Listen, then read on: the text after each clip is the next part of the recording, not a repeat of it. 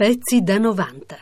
Billie Holiday, oltre a interpretare le canzoni degli altri, qualche volta ne scriveva di proprie. Sono pochissime le canzoni che lei stessa ha scritto. Alcune appaiono intestate soltanto al suo nome, altre invece a lei e a un altro, e questo altro in alcuni casi è un paroliere, il che fa pensare che lei abbia scritto la melodia, in altri casi è un musicista, il che fa pensare che lei abbia scritto le parole. È certo comunque che doveva fare tutte e due le cose, perché in alcuni casi la canzone è tutta sua e d'altra parte sappiamo che Billie Holiday sapeva suonare il pianoforte quanto bastava per comporre una canzone di 32 battute. Che cosa appare da queste canzoni scritte da Billie Holiday? Alcune delle quali sono nella forma del blues, ma quasi casualmente. Appare un singolare universo tutto incentrato sull'espressione dei tipici sentimenti della donna che ama e odia il suo uomo. Sembra che Billie Holiday non riesca a uscire da questo cerchio magico dell'amore come dono divino e come maledizione al tempo stesso. Il primo brano che ascoltiamo si tratta di Tell Me More, che Billie Holiday incise nel 1940, con l'accompagnamento di un gruppo strumentale comprendente una tromba, 4 sassofoni e sezione ritmica. In Tell Me More, Billie si rivolge all'uomo amato e lo prega di parlare e di continuare a parlare, di continuare a raccontare, affascinata com'è dalla sua capacità di inventare storie. Il testo non dice molto più di questo, perché ritorna quasi ossessivamente sempre su questa idea, in un clima tra l'altro singolarmente cupo, favorito sia dal tempo lento, sia dalla strumentazione scura, sia dalla minacciosa tonalità di do minore. Il solista che dà il cambio a Billie Holiday a metà dell'incisione è il pianista Teddy Wilson.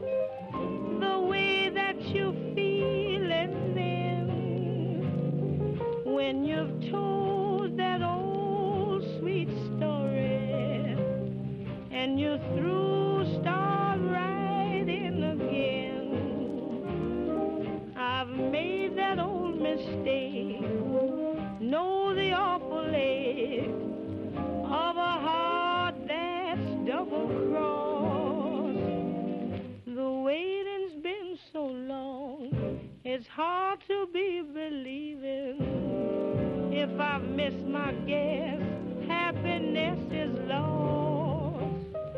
Tell me more. Un caso abbastanza simile come clima espressivo, ma diametralmente opposto come ambito testuale, è invece Long Gone Blues, che risale all'anno precedente, il 1939. Si tratta di un blues di forma canonica, uno dei pochi casi in cui Billie Holiday si è cimentata con questa struttura musicale che non le era di solito particolarmente congeniale.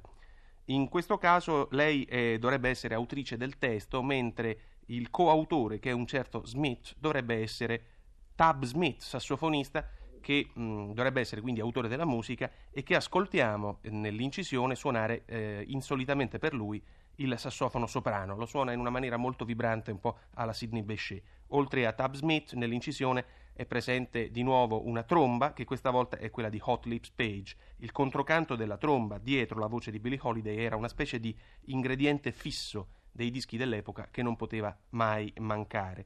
Dal punto di vista testuale, Long Gone Blues, come già suggerisce il titolo, è un blues che racconta una storia di un amore che si va concludendo nonostante tutto, nonostante che lei ricomincerebbe da capo, ma deve prendere atto del fatto che questa storia si è conclusa. È interessante notare come nella seconda o terza strofa compaia un accenno al tema della sottomissione femminile che riapparirà nel blues più famoso di Billie Holiday, I Love My Man, in termini quasi identici.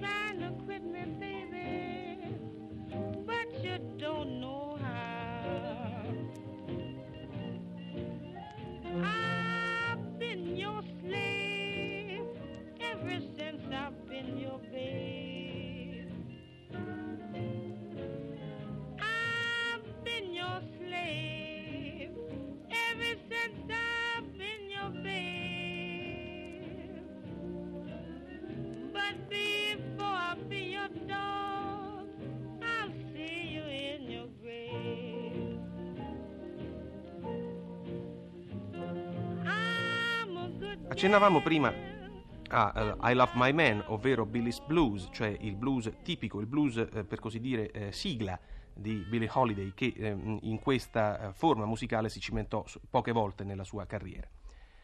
Questo brano è famoso per la sua prima versione discografica, quella del 35 o 36, citiamo a memoria, quindi chiediamo il beneficio di un margine di approssimazione, che però non è affatto la versione più riuscita, è anzi una versione abbastanza cruda e diciamo di scarso approfondimento emotivo. Tra l'altro è una versione presa a tempo decisamente troppo rapido. Molto più bella è la versione di I Love My Man che ascoltiamo adesso e che viene da un concerto pubblico, in particolare da una delle cosiddette Metropolitan Opera House Jam Sessions, cioè uno di questi grandi concertoni di tutte stelle che si allestivano al Teatro Metropolitan negli anni di guerra. Questo risale al 26 gennaio del 44, e che erano delle grandi kermesse nelle quali grandi solisti venivano riuniti tutti insieme, il più delle volte con un minimo ridotto proprio all'osso di canovaccio musicale, e poi li si lasciava improvvisare a ruota libera. Questo spiega perché in questa versione particolarmente lenta e particolarmente toccante del suo blues, Billie Holiday sia accompagnata da musicisti che abitualmente certo non l'accompagnavano. Tanto per cominciare, Louis Armstrong, che prende l'attacco di tromba all'inizio dell'esecuzione, e poi una ritmica particolarmente di lusso che comprende Art Tatum al pianoforte, Al Casey alla chitarra elettrica, Oscar Pettiford al contrabbasso e Sidney Catlett alla batteria.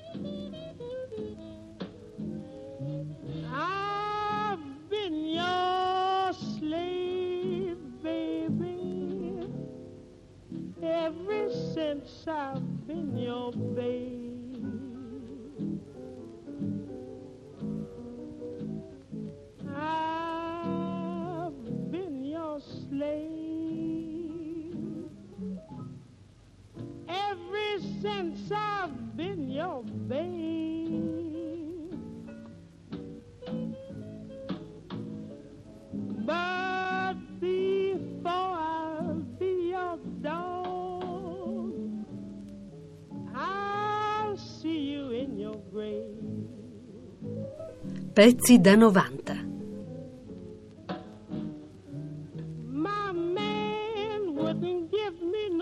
Pezzi da 90.rai.it.